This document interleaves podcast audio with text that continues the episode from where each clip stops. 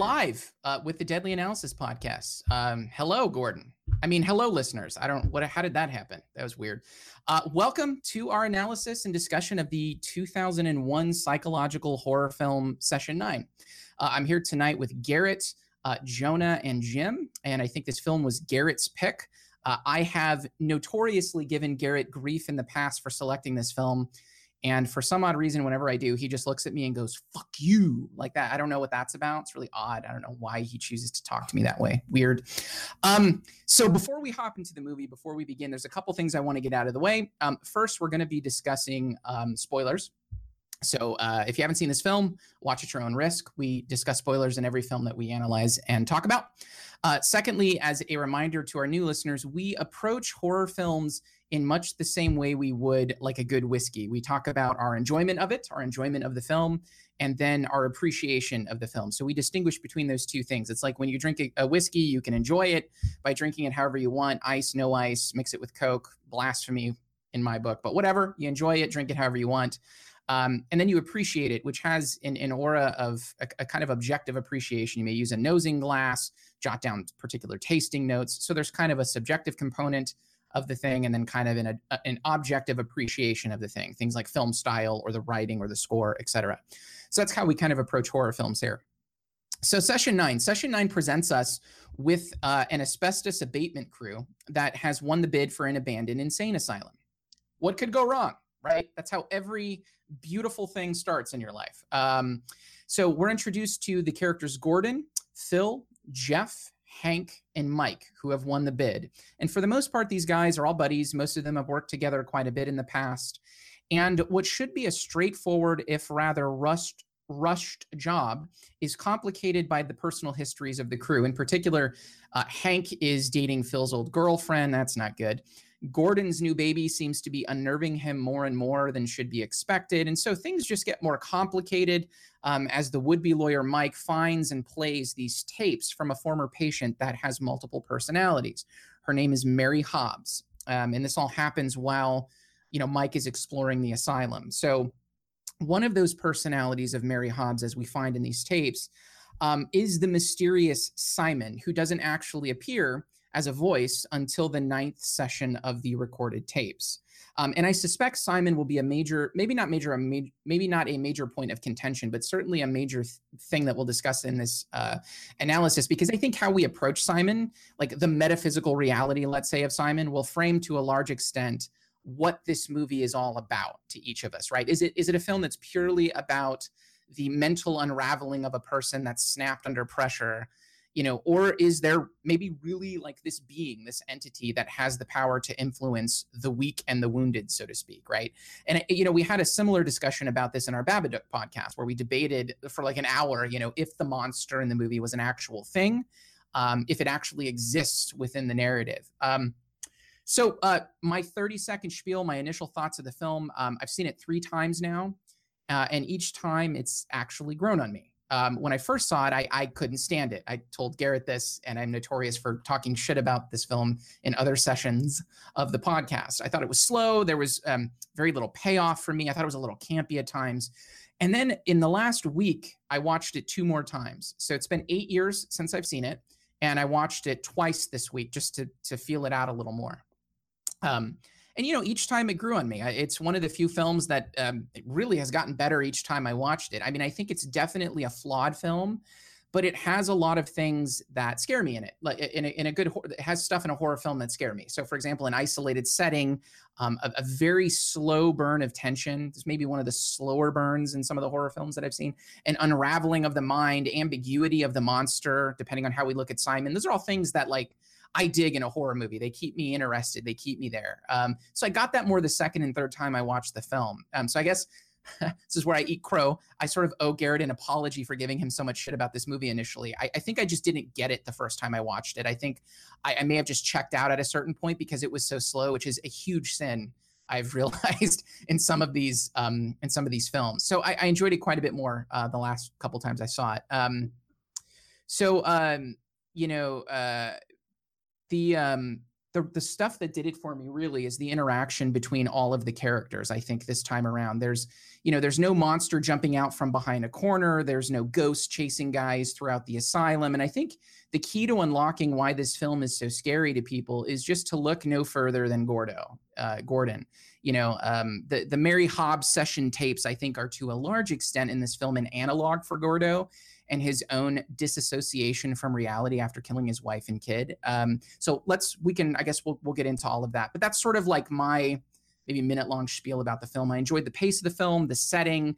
I mean, actually, the setting absolutely made this movie, in my opinion. I think if they would have filmed this anywhere else, um, I, I, don't think we'd even be talking about uh, about the film. So uh, I enjoyed the mystery. There's a, a, large element of mystery to the Mary Hobbs tapes. The movie's very investigative. There's a whodunit sort of vibe that counters maybe some of the longer sequences of dialogue um, that are hard to take, I think, for some people. So, my two cents about the film. Uh, enough about me. Uh, this was Garrett's pick. So, I'm going to hand this over to Garrett. And um, Garrett, why don't you just tell us why you selected this film to discuss tonight?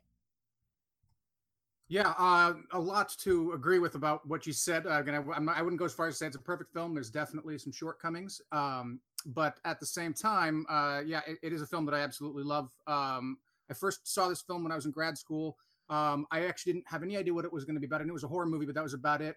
I put it in late one night. I was planning on watching maybe a half hour of it and then maybe going to bed. And it just caught me and grabbed me. And not only did I finish watching the whole movie, after I finished it, I think this is the only time in my life I've done this.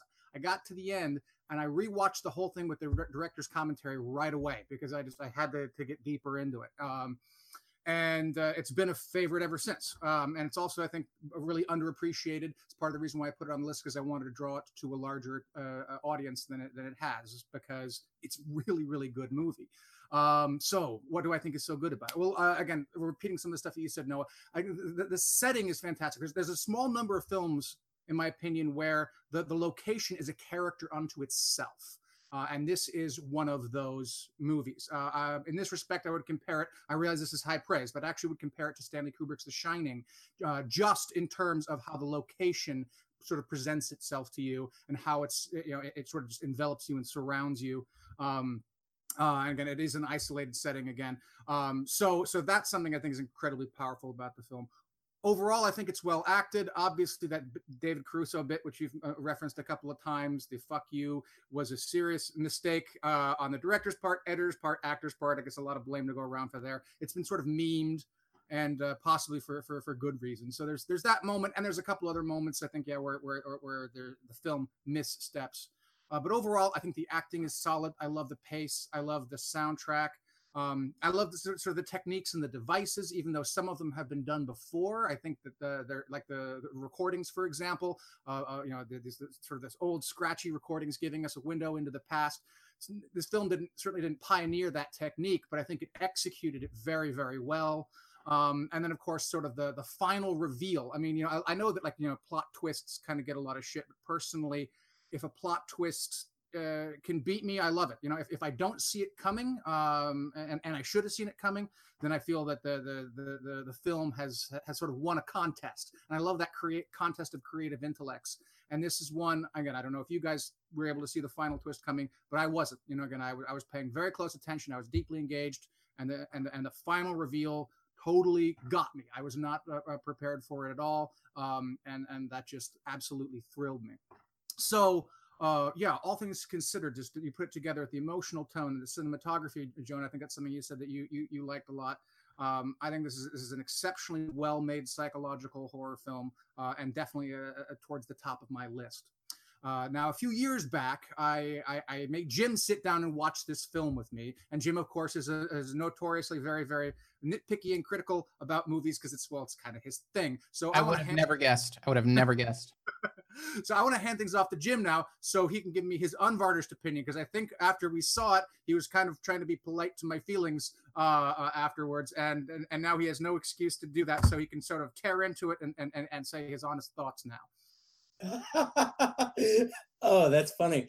Um, because I was gonna take it easy since not only are you still here, but you're also like we're in front of other people. So like any any license that I have to be rude to you Um, I would be far more rude to you in in uh, in private than uh, than here in public. No, um, so I I I watched the film a few years ago with Garrett, and I absolutely did not like it. I thought it was all the things that you said, Noah, in your in your beginning, um, that it was a slow burn and perhaps too slow. Um, but more than that, I thought that the characters were flat. I didn't think that there was much personality to each of these people, and the conflicts between each of them seem incredibly surface. Um, what is more, I think that Garrett and I, we our our movie taste is relatively similar. The the Venn diagram of our movie taste is pretty. Uh, it's almost a circle. Um, but uh, there's one area I think where things wor- that work on you don't work on me, and I think the the biggest thing is that environment works on you, atmosphere works on you, things uh, of that sort work on you, and that doesn't work on me. Um, this is a uh, I'm I'm about to uh, piss off almost everybody watching and listening, but uh, I've always said that if you replace the soundtrack on John Carpenter's Halloween, it's just a real estate video about suburbia. Um, and there's the similar type of criticism that goes to session nine. If we suddenly replace- got 10 dislikes in one second. I hope you know that. As yeah. yeah. I, I'm checking that and uh, seeing the none of them. but anyway, uh, yes, that's. Uh, I, I would not be surprised if if uh, if if I get hate tweeted for that one. Um, but no, it, it, you know, and the same thing. The same thing is true here. I think that if you replace the soundtrack, which Garrett you said you liked, I said it. it well, I haven't said anything about the soundtrack yet, uh, but I'm about to.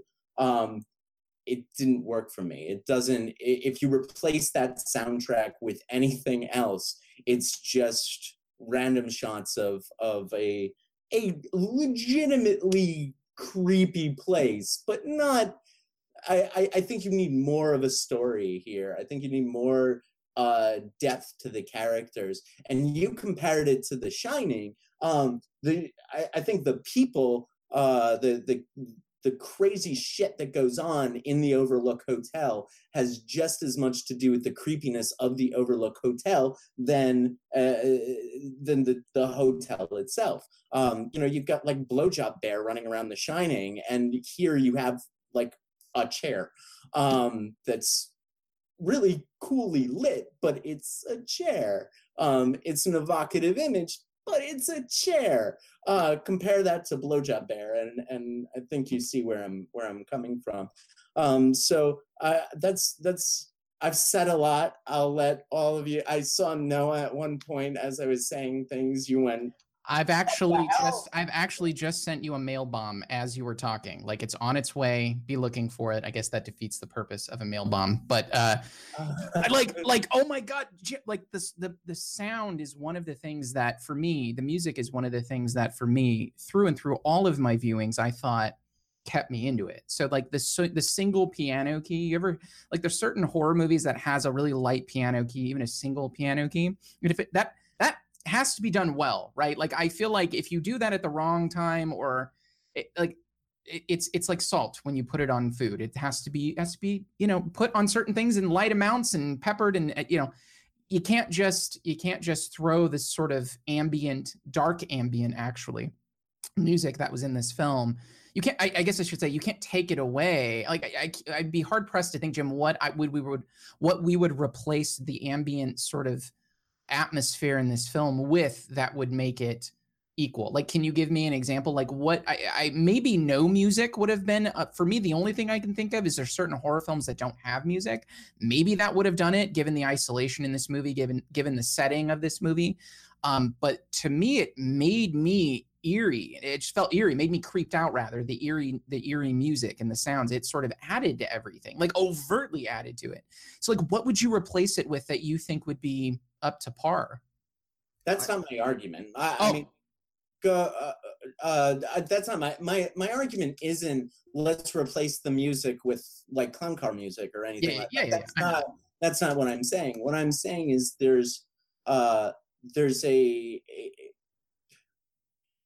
if you're basing the entire um length and breadth of your suspense on the music and on the setting, then you don't have much. What I want is deeper characters, deeper character conflict, and a little bit more to that interpersonal drama. My point about the music isn't that I want to replace it with something. It's that if I take that out of the experience, then I'm uh, then I'm left with less. All right, can I? I'd like to say something. In alien in science fiction movies, bear with me. I'm going somewhere with this. It's hard to notice, but you, there's always a hum of the engine, and there's a cut of Alien where you can hear the dialogue without the hum of the engine. Now you can't hear the, the hum really, but you can definitely notice it's not there. And that hum totally adds to the depth and and, and the eeriness of the environment. So I think that if you were gonna, gonna have any music at all, just have the sounds of the institution they're in. That's scary enough. The the echo, the the, the, the sound of in um well it amplifies it right? It amplifies whatever the setting is that you're in i think to a large extent. I, I feel like that would have worked in this. There's there just there i'm gonna just I'm gonna, there's two things i want to say. One is that there's a documentary um called exporting raymond where they have to bring everybody who loves raymond to russia and so there's a scene where philip rosenthal is in the basement of this russian building and he goes Shh. if you listen carefully you can hear the cancer because like because it was such an old decrepit building. So there's a Facebook meme that we've all seen that says if you were asked to spend the night in this haunted house for a million dollars, would you do it? And here's what I'm afraid of. One, that the house isn't actually empty. Bats, rabies, black widow spiders, black mold, asbestos, anything you'd find in an abandoned building in the dark, not ghosts, you know, because the whole film goes into the fear of the dark. It's the environment. There again is the environment, but the sounds of the environment are far more terrifying for the creepy crawly things the sound of paint cracking the sound of wind coming through the vents the sound of water gurgling in tubs and baths and then just dust settling on the floor all that is far more horrifying than any music you could add to it even the most minimalistic just piercing one note occasionally, just one, you know, just one piano key. So do you th- do you think that that would have made this film better, or did did you did you enjoy the the music in this? Did you think it helped? I, I felt it was subtle. It was ambient, but it was subtle. It wasn't like uh, It Follows, for example, in which it, or, or Halloween or something, in which the music is very overt. Do you know what I mean? The movie is so self-referential, with people sitting around explaining the plot to each other, that I feel like the music is there to tell you it's a horror movie. The music didn't make it worse, but it didn't add any depth to it. It just was like you're scared now. It was like kind of like a Pavlovian response. Okay, that's chilling. You feel that chill? Cool. No? Oh, then wait, and maybe you'll feel it next time. That's so it. That's... felt like it was a trigger. It's interesting or, that, that uh, you know we seem to be divided into two, two and two uh, on on the music here. Um, I gotta say, Jim, I think your the basis of your complaint seems to me to be very, very strange. Um, to say that yeah if you take away the music then it just doesn't work. Is kind of like saying to me well if you just took away all the good acting then that drama just disappears you know? Take away that wonderful cinematography and the emotional uh, uh, power just doesn't wash over you. Like well yeah but that's how films work. It's one of the sort of the soundtrack is one of the central elements no, of a film. the, the soundtracks undoubtedly i would be the first to admit the soundtrack can make a film. It, it sometimes improves the film to such a degree that the soundtrack becomes a char- the best character in the film. This was not one of those films for me. The music didn't really work for me in this film, but there's pl- there's plenty of horror movies where the music is absolutely like devastatingly chilling or scary. It's it does have an impact on me. Now, bear in mind, and this could entirely be due to the fact that I had to watch this movie on a horrible rip that distorted every all the entire audio of the film. So I'm gonna say I probably don't know what the hell you guys are talking about because I heard a different note than everybody else. You heard like the chipmunk uh, version of the music too, actually. Yeah, probably. Maybe it was like in a different key, a different note. So I probably saw a different movie because we both saw Session Nine, but we saw completely different films. Yeah, you were on a whole new level. You were on Session Ten or some shit. Yeah, that was. Go, go, go ahead, go ahead, Jim. I'll let you respond to Garrett. Yeah, once again, I'm not arguing against non-diegetic music. I'm not arguing against non-diegetic movie, music in this uh, in this in this film. What I'm arguing is that uh, when I analyze this film, it's relying upon music and environment more than it's relying upon character interaction. And for me, I need character interaction. I need blowjob bear, naked woman in the bathtub, uh, blood flowing at the, you know, crazy, two crazy twin girls. Like if you're comparing this to The Shining, those are the things that, uh, and Lloyd, the the shitty bartender, uh, racist bartender. Um, those are the things that really make the Overlook Hotel fucking creepy not just the the music that uh, that accompanies it in The Shining. So I once again not arguing that we should take the music out.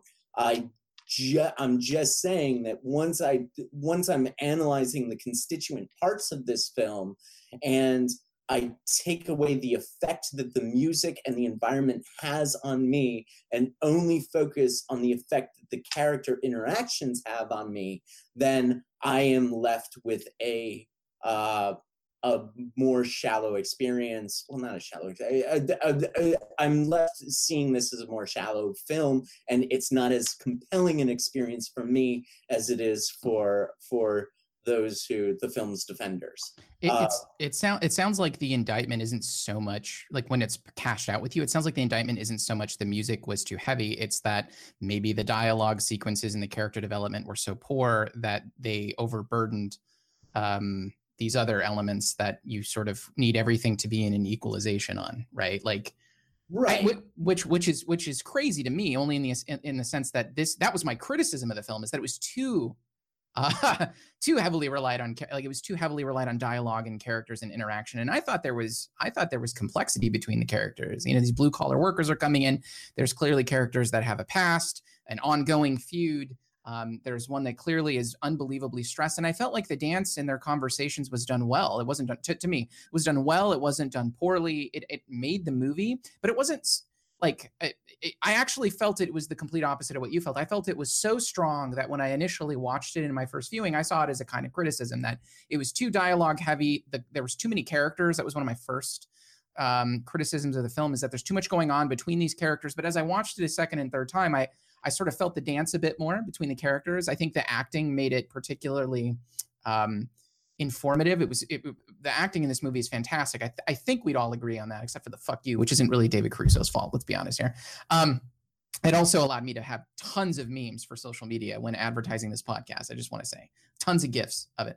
Um, but uh, yeah, so for me, it, it, was so it was so overtly the opposite of what you're saying, Jim, that I I saw it as a criticism. So uh, in other words, I saw it as like an opposite criticism of you. So that's really interesting that you um, found found it to be um, the way it is, so that it impacted sort of the level that the music had for you, like the way uh, everything danced with you. It seemed like one thing was much heavier than the other. Um, I just didn't feel that way. Really interesting. So let's let's use that as, to shift gears from the music sure. to talking about the character relationships because I uh, I I think the character relationships are pretty compelling. Um, like there's you know the one scene where uh, uh you know, David Caruso's character Phil um and and uh, Gordo Peter Mullins Gordo are sitting and they're talking um and and Gordo asks Phil what's the the the biggest mistake you've ever made in your life? Right? And then he starts talking about you know his, his relationships and then gordo drops this bomb like where he says he confesses that he hit his wife. And it's i mean it, it's this incredibly shocking moment of incredible vulnerability and fear. He's like i love my wife but i hit my wife. And you see him on the edge and trying to open up to his friend and his friend does not know how to handle it he doesn't know how to respond to that he you know he's, he's sort of drawn in and i found that to be a very very compelling scene and and the relationship you know between those two characters and, and other other parts of the film too i mean you can you can sort of see the tension uh, uh, in so many ways ratchet up between them over the course of the film.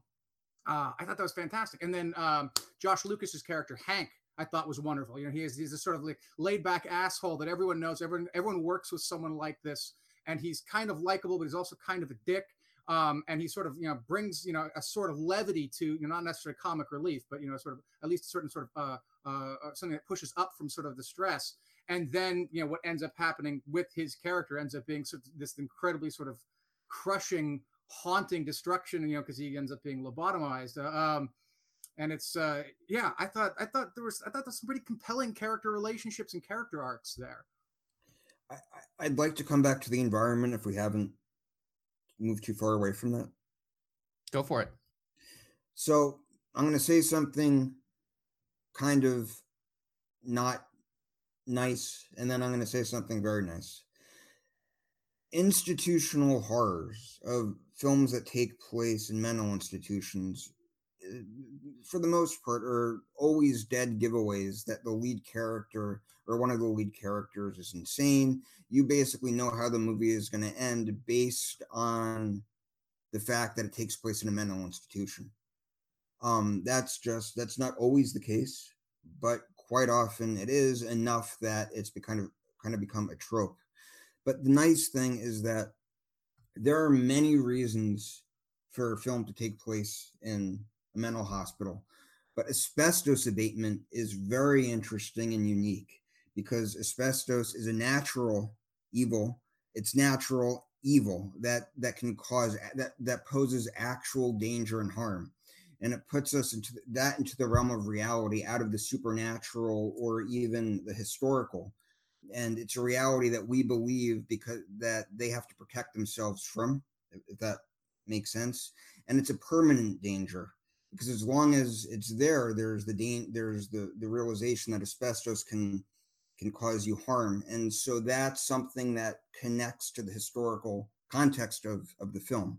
So asbestos, in a way, becomes a background character to the film, and it, and it gives them actual re- reason and cause to fear and be there. It's not they're not a cleaning crew. They're not filming a movie there. They're not just trespassing and they're being chased by scary sounds and rats. I mean, it, the asbestos, in a way, is kind of the second villain, but it's one that never comes into a doesn't manifest in the that's, same way. That, that's really interesting. I, I never thought of it that way. I feel like maybe if this, with that in mind, I feel like if this movie was shot in 2018, like if it was like a Blumhouse picture, there'd be like an asbestos monster or like ghost or something, like well, dumbed down, like 2018 version of this film. There'd be like an asbestos ghost well, going after people, like breathing on them, like shit. You know? Well, what's funny now is that not it's not funny actually is that asbestos is now going to become is now a fear again in 2018. Now we're going to have asbestos abatement in after the Trump administration. Not to get political, I'm just saying that asbestos is now in the political discussion. And so it, it, somehow accidentally became relevant. Well i that's a it's a very insightful comment because i think it goes to really like the heart of disagreement i've seen in this film. And and if this is too big of a segue you let me know and we can pull back. But the biggest disagreement I've seen in this film on Reddit and other forums and, and on like fan theory sites is the idea of whether this was, and I said this the, in the intro, there really was a monster in this film, if Simon's a real entity. And I think if we look at what you're saying, it sort of underscores the idea that the natural, to a large extent, can be just as horrifying, if not more horrifying, than a monster in a horror film that there are these natural evils as you called it. Um, and there's a lot of horror films that we've gone over in this podcast that have this as an element in them and i think they're some of the better ones actually. So i i you know it's really interesting to think of this as a purely naturalistic movie that if there is no simon there is that this person really is um, mentally unraveling and that's all there is. Um, it's sort of you could probably find other elements of this film that underscore the idea that everything bad that happens is a natural thing. And on to the point that you made about you know um, insane asylum films having very obvious tropes that's totally true. What i liked about this movie is that like it made me think those tropes were coming but then handed me something very different. I immediately thought for example that gordon had been a previous inmate uh, i'm sorry not inmate an insane asylum patient. That was my first reaction. It was so overt that I felt really dumb. Eh, like by the end of it, I just felt had in a lot of ways. Um, so that was the first one. Obviously, the ghost following them around. Maybe, maybe we can get into the deleted scene, the no, notorious deleted scene on the DVD. I don't know if you guys are aware of like the alternate ending. There's an additional character that they filmed and took out for. Do you guys are you guys aware of this, Garrett? You must know No, this. I don't know what you were talking about. Okay. I, I saw it when when I first viewed the film, like you know, related when it back in 2001 when it came out, but it's been so long I've actually forgotten about it. Yeah, I so you know I, I'm trying to think where I was going with this. Um, yeah, I, I I I like the idea that this movie sort of shifted that on me, like that trope, which is good. Um, it sort of put that trope on its head for me. I, th- I think there were some elements of tropiness that that were st- that this movie had actually had. Um, but um, yeah, the the the distinction between sort of natural evil and supernatural evil is a, an ample part of I think discussing this film. I'm curious to see where you guys land. I don't know if this is the right time to bring it up, but I'm curious to see where you guys land on that. This, this movie could be an OSHA training video for asbestos abatement, and just have that be it, and then just leave it at that. Okay, actually, I, I want to say before we move on, really quickly, I do want to say something else about the, the atmosphere since Jonah brought it up, and I want Yeah. to, and Jim mentioned it too because it's, it's the chair. Something which you, you might not realize just watching the film is that they did almost no set design for this film. This place was a real place, Danvers uh, State Mental Hospital in Massachusetts, and they they filmed the, the the movie there. They just basically came into the place and did very very little to change it, and just shot what they found. So that that chair that you mentioned, Jim, it's on and it's on the poster. That's something that was like they, that they found there. Now, I mean, I, I I I grant you there isn't necessarily some sort of cosmic significance to it, some greater overarching theme to it. But I mean, just think about the story that that tells. That was it was, it was a wheelchair of sorts that was you know carrying how God knows how many mental patients through this snake pit over time, and it just gets abandoned there. And and it's so it's the history that calls out through, through the, the literal walls of the institution that that that that's part of what sparks my imagination. So yeah, I mean, it, it's not so much that the thing in and of itself is scary, so much as that what it invites you to imagine about the past of this place is quite terrifying. I feel like I I hear you, and that's a great point, and one I hadn't considered. And I feel like that historical context is so buried in the paper thin plot that it, it disrespects that heritage. It should spend more. Look, it doesn't have to be a documentary, but the environment they're in is terrifying enough, as I said, that they could have focused more on what on on the actual things that they were filming. Rather than than working those props into their story making them the story you know? So like i, I don't know it, like blair witch project comes to mind in a way how it could be completely fictionalized but using that i don't know if i'm making any sense but using that environment would would do a better job of conveying terror because it actually happened I'm gonna I'm gonna let Jim go here in a second, but before I, I do, I want to say that this film has actually been compared to Blair Witch in a lot of ways, precisely for what you've what you've just said, Jonah. And we did have a comment in uh, the chat that said that may be important that said um, budget uh, might have played into this aspect or or not what we're talking about here, um, which is interesting. Go ahead, Jim. Well, uh, I mean, just about that real quick, Garrett. I think you told me back when we watched this a few years ago that uh, that this was that they found the place first and then decided to make the movie based upon the place they found.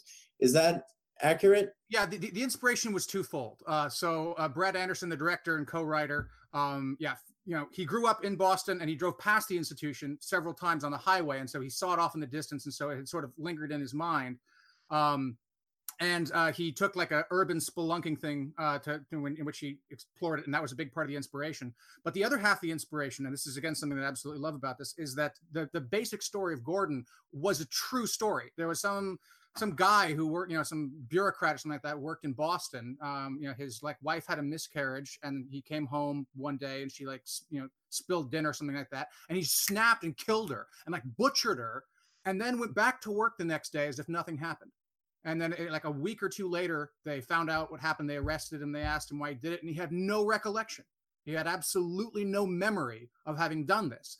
Now, I, I, didn't know that specific fact the first time I saw the movie, but I did know that that basic psychology is real, and that kind of I mean, the, the, the, the, psychology in this film is actually spot on. I mean, I don't know if they had researchers, but uh, it, it's it's quite accurate to the sort of clinical, both the historical and the clinical aspects of it.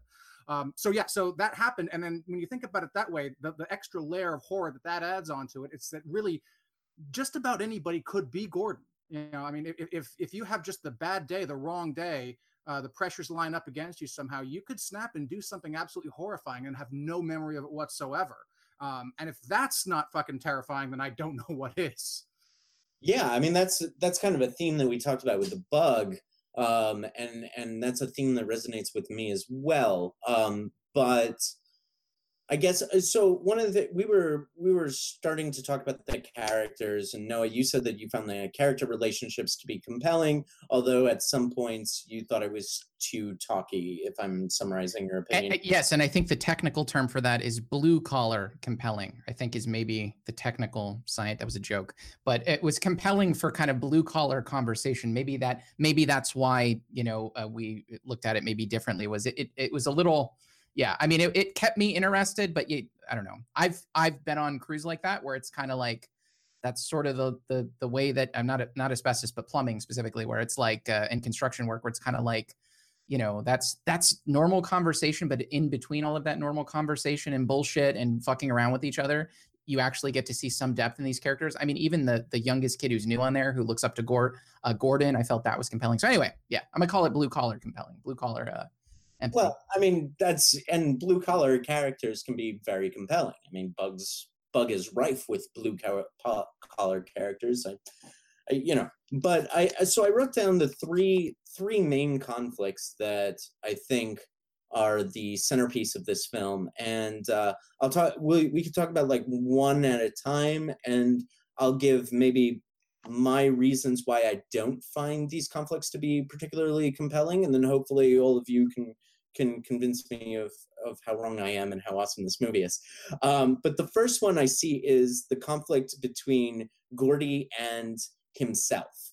So uh, my reading of this film says that there's there has to be some sort of uh, well let me let me go back let, let, let's talk about gordy versus himself later um i'm gonna i'm i'm sorry i wasn't let's talk about gordy versus phil first uh, so the main conflict we have is Gordy versus Phil. Phil believes uh, we we get one expository line where Phil extols Gordy's uh, virtues, says that previously he has been unflappable, but now things are looking a little shaky.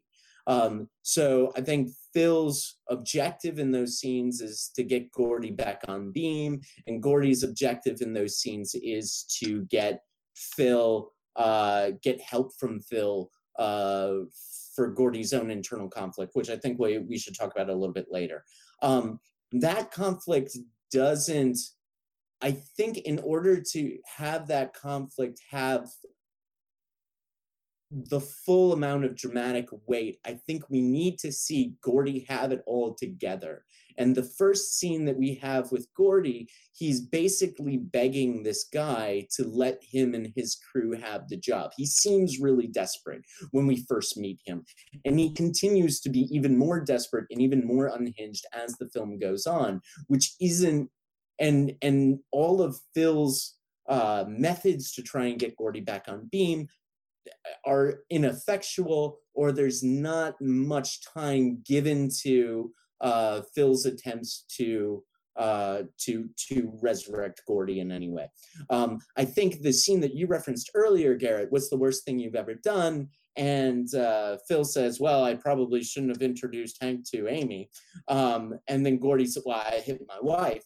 I think that at the end of that scene, if Phil really says, No, Gordy, you need to stop that. What the fuck's the matter with you? Come on, man. You never do this. What's going on? Like, if there was even more tension and even more um, energy behind that scene rather than Phil going, Fuck, I don't know what to do with that shit, uh, I think there would be.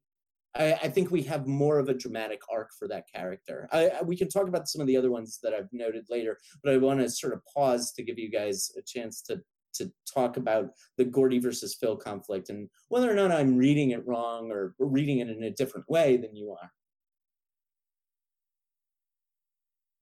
I mean, uh, to yeah. me, I think the reason why he, I mean, I, I, it would be interesting to see your choice, right? To have to, to watch Phil react more potently, but to, uh, I mean, I, I thought the choice that was made worked very much because, yeah, that's terrifying. I mean, if, if a, if a close friend of mine, colleague of mine who I've known for a long time tells me that he's started hitting his wife, I don't know how I would react. I think that would terrify me. Yeah, I would think, holy shit, my friend is is losing it, and I don't know what to say. I don't know how to help him.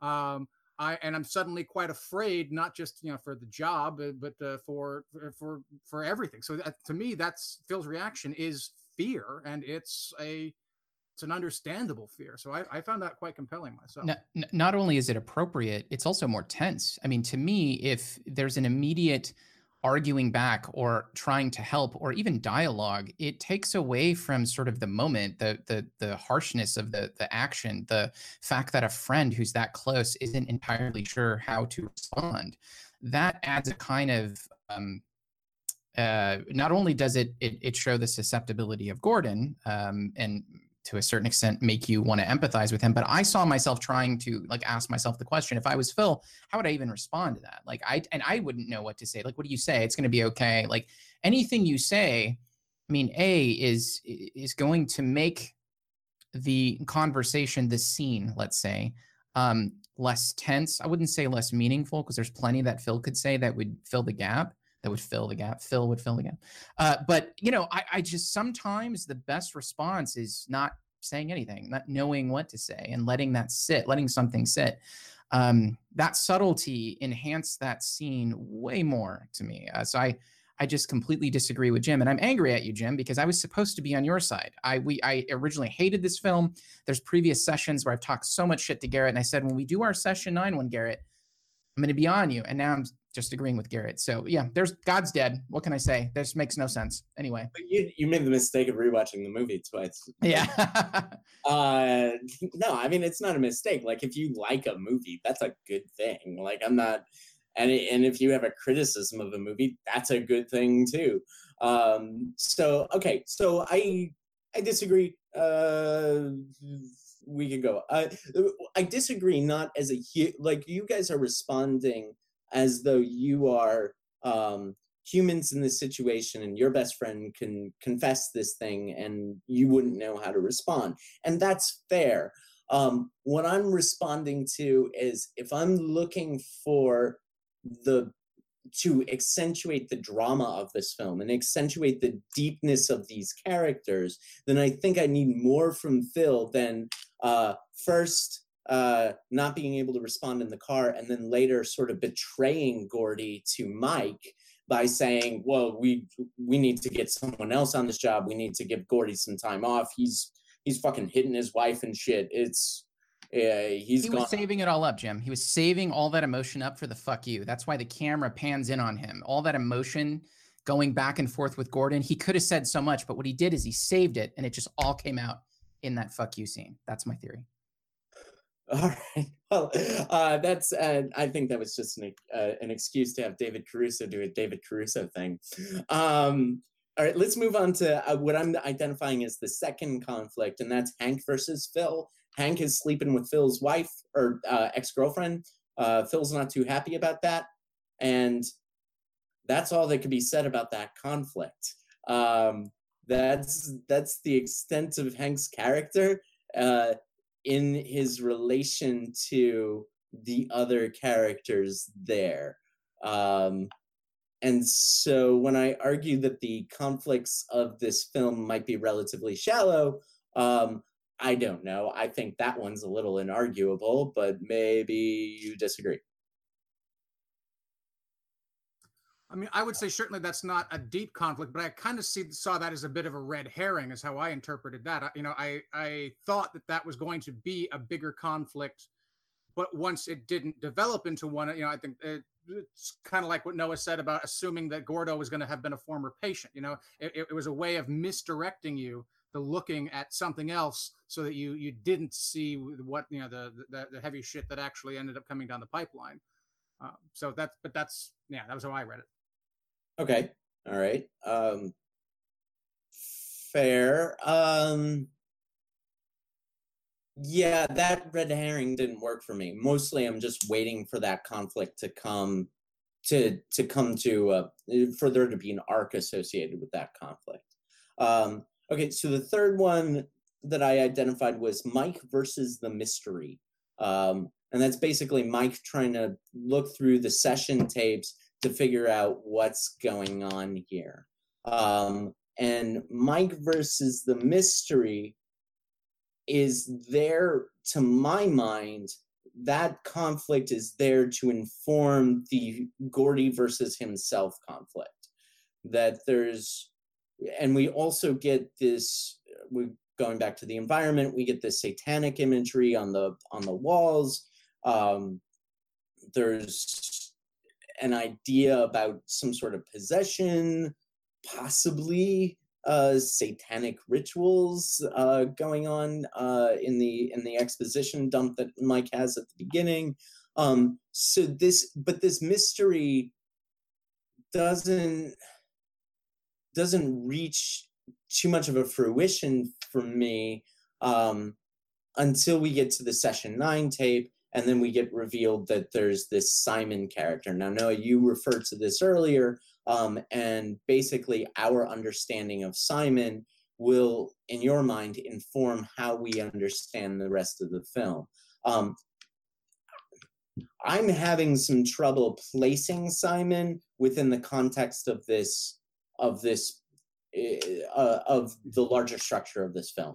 So what I'm struggling with, what I what I think I understand about this film is that Simon is this entity that took over the Mary character and possibly is taking over uh, Gordon, and then that's why he sort of kills his wife and and all that stuff. Um, is that the way the rest of you read it, or how does that how does that jive with what your interpretations of Simon are? Uh, I'm not sure, but I did make this one note that I think may lead to a deeper discussion nine sessions, nine levels of hell, question mark. So, you know, nine circles of hell. So I wonder if that relates, and I wrote that early on into the film before it's one of my earlier notes, but I wonder as as the tapes go on, as the mystery unfolds and as it gets deeper and we get closer to the climax or nadir of the story as it would be, does that comport in any way? Is there some sort of even thin connection between the nine between descending deeper into hell and the tapes? I, I think the only connection there would be I think it'd be a surface level connection, maybe related to like the graffiti of the the pentagram and the six six six. But I think that's as far as it goes to me. Um, I didn't really, like I said, but I yeah, nine is not an accident. Nothing is accidental in movies. Yeah, that's a good point. Well, I mean, it's worth, it's worth noting, written, but they're not accidental. What, what's that? I was going to say it's worth noting for the record that the original title of the film before they changed it to Session Nine was "The Hidden Alter," um, as in you know the alternate personality, and and you know she was you know, Simon is going to be the the hidden alter, and then they they didn't like that one and they changed it to Session Nine. So for whatever that's worth. Yeah, so uh, to I'm, I, I think I understand what I what Jim is saying. I mean, so Simon to me, um, God, Jim, I, I have the complete opposite interpretation of everything you've said so far tonight, which is interesting. Um, so Simon to me was very clear, right? So you have let's think of the characters that uh, um, Mary Hobbs, uh, the personalities rather that Mary Hobbs is going through, right? There's the princess, which is um, as he notes, as Mike notes, childlike innocence or something like that, and she she speaks through the tongue, right? That's her realm. Her realm is the tongue talking. Billy's the other alternative, uh, uh, um, pers- alternate personality, and he's kind of like a childlike protective, and he's in the eyes, right? So he tries to protect princess from seeing the things that she's seen, right? So you have the tongue and the eyes, you have the princess and Billy, and then Simon comes in at the very end as being. Uh, Simon is very different. I, I get I, I, so far as it's a criticism and it's a little funky. Simon's funky. I think it's because Simon is you can argue that the princess and Billy are definitely a part of Mary, but there's a question mark over is Simon a part of Mary or is Simon a distinct abstract entity, right? Um, and I think the film, to me, I want to, uh, the cat out of the bag thing for the film to me is that I get the idea that Simon actually is a distinct entity because when we first see Gordon enter the asylum, Gordon hears, Hello, Gordon, and there's no tape playing Um, and to me, that was enough. There was enough weight on that that made me sort of fall into the camp of people who thinks that Simon was a real thing. And I like that interpretation better because Simon is very ambiguous in this. We don't know what Simon is. We don't know any. I mean, it wouldn't even be fair to call him a demon. To call him, and we don't know what Simon is. Simon is this ambiguous thing that is able to both talk to Gordon and to Mary. That's enough for me to make me think that you know it's not a personality, a, a particular personality of Mary Hobbs. Um, but um, in terms of Mary and the session tapes serving as an analog for Gordon's disassociation from reality, um, I thought that Simon's place within that context was the most clear personality, right? Childlike innocence, how does that relate to Gordon? We can make some arguments. Uh, childlike protective, protecting your family, right? How does that relate to Gordon? We can make some arguments. There's some connections there. But I don't think those connections are as thick or as obvious as Simon, because Simon is the thing that the film wants us to believe is what took over when Gordon slapped his wife, hit his wife. Simon is the thing that came over Mary Hobbs when Mary Hobbs killed her brother and her parents. Um, you know, so uh, you know, Simon is that thing that talks to both Mary and to Gordon. Um, and to that extent, we could say one of two things. Perhaps um, Simon is a distinct entity that is there within the confines of, let's say, the insane asylum, a, a kind of grudgian sort of Sam Raimian sort of thing, um, where you know it exists in the area of the weak and the wounded, and if you're susceptible to it, when you walk in, it takes over, right? So there's one interpretation there, and I think that analog would work if we look at it that way between Mary and Gordon. Um, the other way to look at it is that really quickly. The other way to look at it is just that um, Simon is the thing in all of us that um, says, go ahead and do it whenever shit gets really hard and you want to do that thing that you know you shouldn't do and you're under pressure. It's not necessarily a person, but it's that desire, that fear, that thing that's in there, that's psychological, purely naturalistic psychological component, right? It's the, to get poetic, the asbestos in all of our minds. I just threw that out there, probably no connection. But uh, yeah, like, so depending, so I guess what I would say to Jim is that it, so far as Mary Hobbs and the session tape serve as an analog for Gordon, I actually think where Simon comes into play, it's the most obvious, not the least obvious or problematic or anything like that. Well, I mean, I agree with I agree with most what you said there. Um, I guess what I'm yeah, so I I'm I, I think we're not actually on opposite sides of this argument. Um, what I do think is that there can be some other interpretations about what Simon is, and then the relationship between the Mike versus the mystery conflict and the main conflict of the film, Gordon versus himself, isn't altogether clear until the very, very end. And even then, uh, we're left with some with some loose ends. I'm okay with that ambiguity, uh, but when we've gotten a less to hang on to up until that point, uh, I think I find that to be lacking in the film a little bit. But uh, go ahead, Jimmy. All right, so this is not really going to be substantiated by anything, but I had an interesting thought about what Simon might be. Um, and, and this is going to kind of tie things together. Now, as I said, one of my favorite aspects of this film was the cinematography. And there are two shots in particular, two scenes which stood out to me the most. One is when I'm, I'm guessing Gordon was looking up at the stairwell and he's surrounded by pitch black in the background where a wall ends. And then a white traveling down the hallway and it's almost like it's a clear dividing line it's almost like it was like two shots put together uh so it's very stark it's literally it's on garrett's screen i'll show it yeah, it's black. Hold on, let me. I want to be on. Yeah, okay, so it's like black against white, and it's very literal. A first year film student would look at that and say darkness against, you know, the light against the darkness. The second was the scene when the young kid was running down the hallway who's scared of darkness.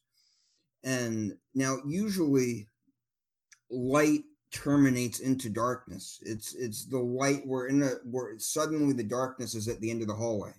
But here it's the other way around. The darkness is chasing him like a ghost. Like an actual entity.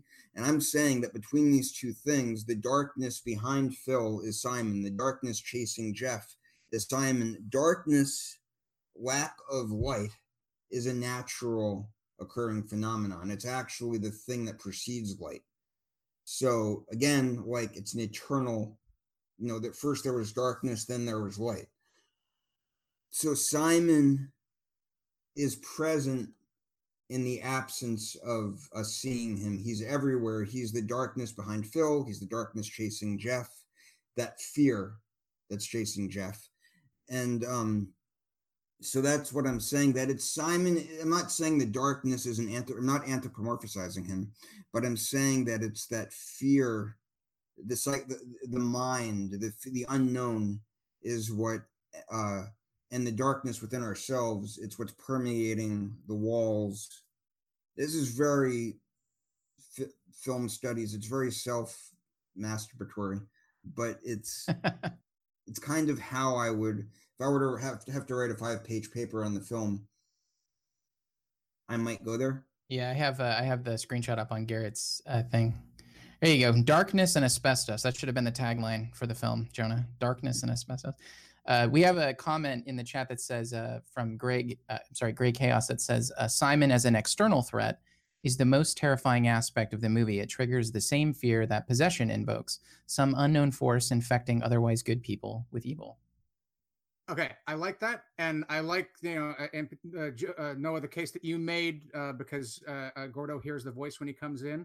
Um, I, I'm, I think that's that's an interesting argument, but for me personally, uh, I feel the exact opposite way. Um, I, you know, one of one of my, the formative experiences I had when I was a kid growing up was watching Scooby Doo, and you know it was, it was it was one of the things that always stuck me about Scooby Doo was like you know it always looks like it's supernatural, but then when you peel back the veneer, it's really just people. It's really just human beings. It's really just human nature that's that's, that's really behind it, and that to me is always scarier.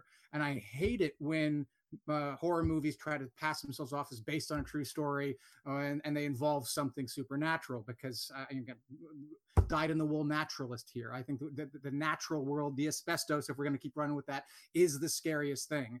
Um, and and again, like I said, I, I, I previously praised you know the, the, the psychology in the film. You know the the satanic horror ritual abuse syndrome. All that happened. The the um, uh, uh, uh uh, crap when you scramble someone's brains. Yeah, uh, uh, uh, the, what's it called? Uh, lobotomy. Lobotomy. Thank you. Yeah, I know the, lost the word for a second. The, the, the the lobotomy, all that's real. You know, uh, uh, all that stuff was was very much actual and practiced, and and and institutions like this were genuine snake pits that did horrible things. Um, and I find that reality, that actual history, to be a, you know a, a, much more sort of compelling backdrop to a fictional story that that sticks to that reality. And again like i said the the story of gordo snapping was based on a real case. And to me i find it a lot more terrifying to think that you know any one of us not that we're going to be visited by a demon and transformed into a killer uh, but rather that, that, something about ourselves as we exist as human beings just could could somehow turn on us and make us do something terrible to someone that we love. But um, that to me, I find much more terrifying than the idea of a, of a ghost or a spirit or something out there living. But what happened at the hospital is far more terrifying than any story you could have written unless the story you're writing is what happened at the hospital. If you were going to do a horror film at Auschwitz, right? Like no matter how terrible the situations are in the film, Auschwitz is far exceeds whatever the film could attempt to do. Auschwitz, the background of Auschwitz is more terrifying than the movie is going to be.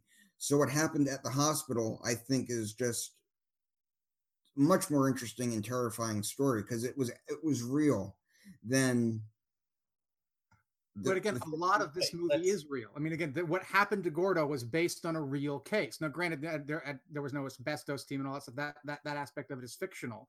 I may have missed that part. It, it, it's it's precisely because it is, not just real, but realistic to me, and it gets the psychology right.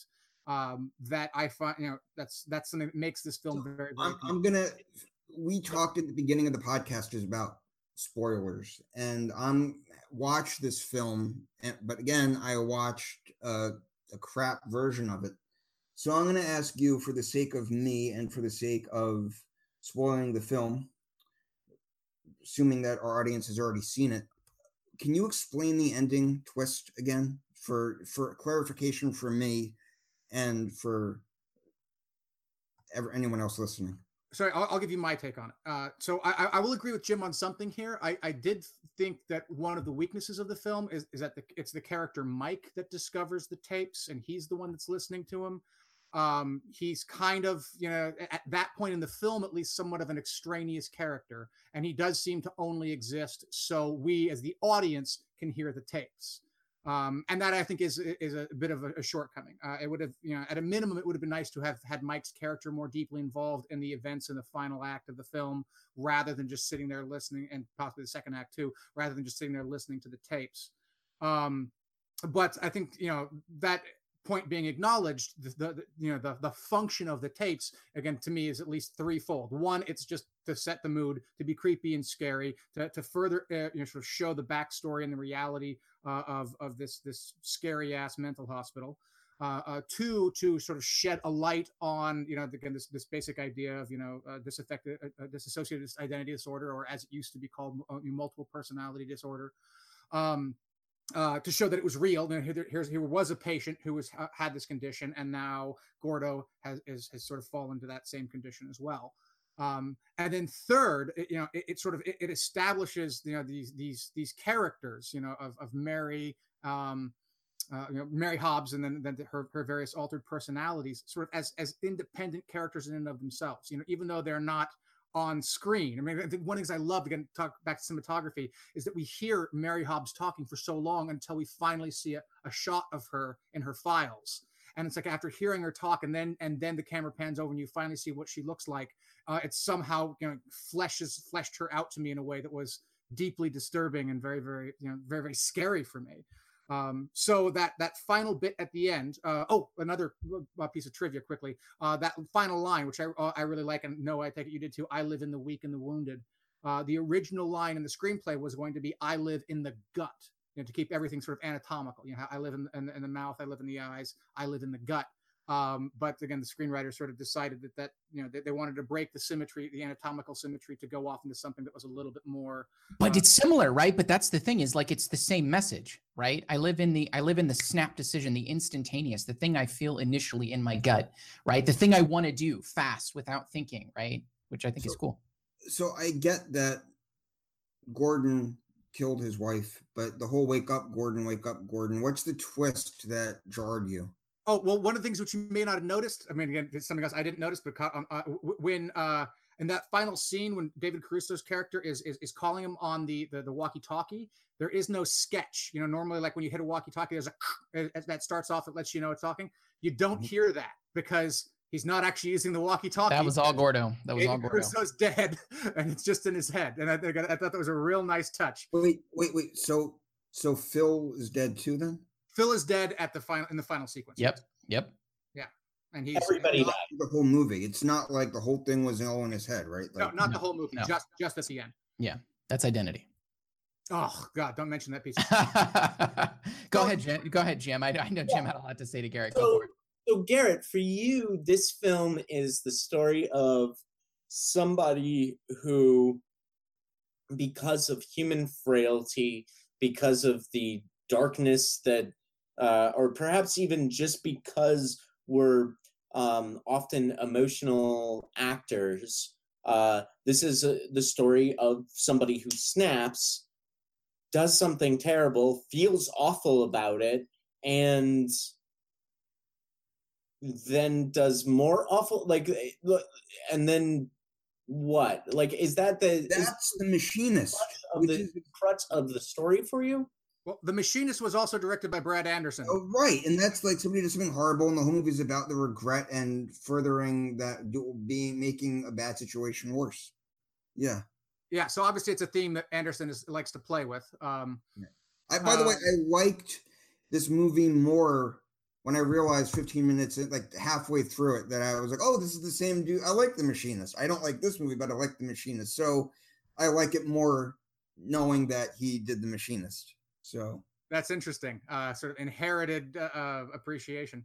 Uh, but Yeah. Jim, so to answer your point, um, uh, again, it, it's that I mean, again, the, the it's no longer the correct term, but you know, multiple personality disorder obviously is what they're they're they're sort of playing with here. Um, and and Gordo didn't just snap and do something terrible. Gordo snapped and had a disassociative episode where a different you know alter, a different aspect of his person came to the forefront and took control, and that never goes away. That's that's sort of you know I mean maybe it does with therapy or something like that but you know but for the purposes of the film it doesn't go away. It's there the whole time. It just doesn't come out again until the end. So the the you know he's he's he's been taken over at the end and he you know the the the killer in him the killer personality alternate personality his Simon if you want to put it that way um uh, is the one that does the terrible thing. Does that at least parse the, yeah that, that answers my question. Um and i guess for me that's a by itself that's a compelling story. Um i don't think that this is the best version of that story though. Uh partially uh, partially because i need to see a better a a better point a to go to the point b. Um i need to see something uh i need to see Gordy at his at his best and then watch the slow decline um or the quick decline or the whatever decline. Like i need i i think i need to see more of a point a and that's where the i think the film the the depth of the film's characters uh would I, I think i would see more depth in these in this film's characters if i had seen a little bit more of the point a. Um i I by itself, I think the story that you're telling about this film is better than the film, uh, which I think is a, a, thing that I've said before. But a lot of this is stuff that we talked about with Bug, and the, and if we're comparing the two films, we see we see a real point A with Agnes, and then a, a definite decline to a point B by the end of it. And and so putting these two films in conversation with each other, I think that. Uh, you know, obviously Bug has a has a leg up in my view. But uh, go ahead. I, I, I actually I, I, disagree staunchly. I mean, I think that the, the character arcs between uh, Agnes and Bug and Gordo are very very similar. I mean. I don't think we, we we are not we may be seeing Agnes at her best at the beginning of Bug, but she is not at all good. She's in a very bad place. And while Gordo definitely is, is in a bad place too at the start of it, I agree. You know, you're not seeing the sort of the, the, the complete decline and fall, but based on how the film is paced out, it kind of has to work that way. But I think you do see him at, in a point A, uh, to use that terminology, when you see how remorseful he is about hitting his wife. I mean, you see yes. so much empathy. So he's so sorry, he feels so bad. He's calling her saying he wants to come home and it i mean that's him at his you know at his best as it were in the sense of his his most sympathetic his most empathetic and then you know the the the, flip side the homicidal mania is the, is the downside. Yeah yeah yeah. And and mind you i'm not saying that agnes was the ideal citizen uh, at the beginning of beginning of bug. Obviously she needs to start off in a very lonely and very desperate place and then go even further. And and once again i'm not i'm not necessarily arguing for a purely linear um story. What i'm arguing for is uh, it seems like Gordon Gordy starts at point A and his his point B is is pretty close to his point A. He starts out very remorseful. He starts out in a desperate place. He starts out in this uh, in, in this rather precarious position and I don't see much of an arc to his character. That's that's my argument is that there's there's not enough and if you want to make it a plateau if you want to make it you know just a steep decline if you want to make it a sudden snap if you want to i don't care what you do i just need to see more of him at the beginning to uh to solidify this as a downfall for me a tragic arc if you will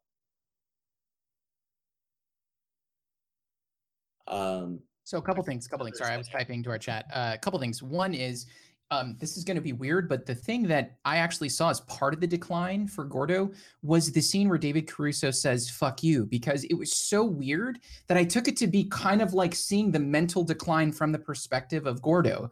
I, I can't be the only one who saw that. Like the way the camera rolls up on him, it's just so weird and different that it's almost like you're you're you're seeing um I say the mental collapse, but it's just so strange that sequence where he says, "Hey, fuck you," and and Gordo's look on his face is so odd that I thought this is part of a this is a clear aspect of decline, which I guess may not entirely have been their point.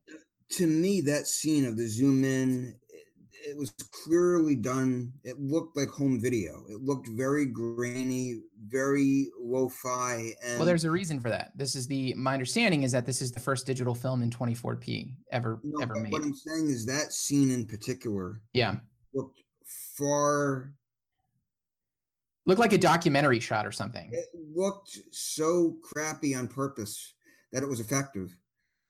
Um, so I think that definitely was trying to convey a story or emotion in that particular shot. That was an artistic choice.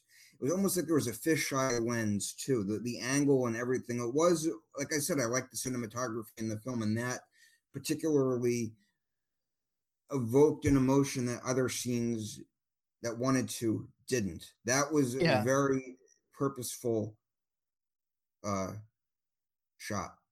That probably took multiple takes to get the angle and everything right. Yeah, best comment was uh, uh, they portrayed his mental decline with a decline in filmmaking. Yeah. So that's great.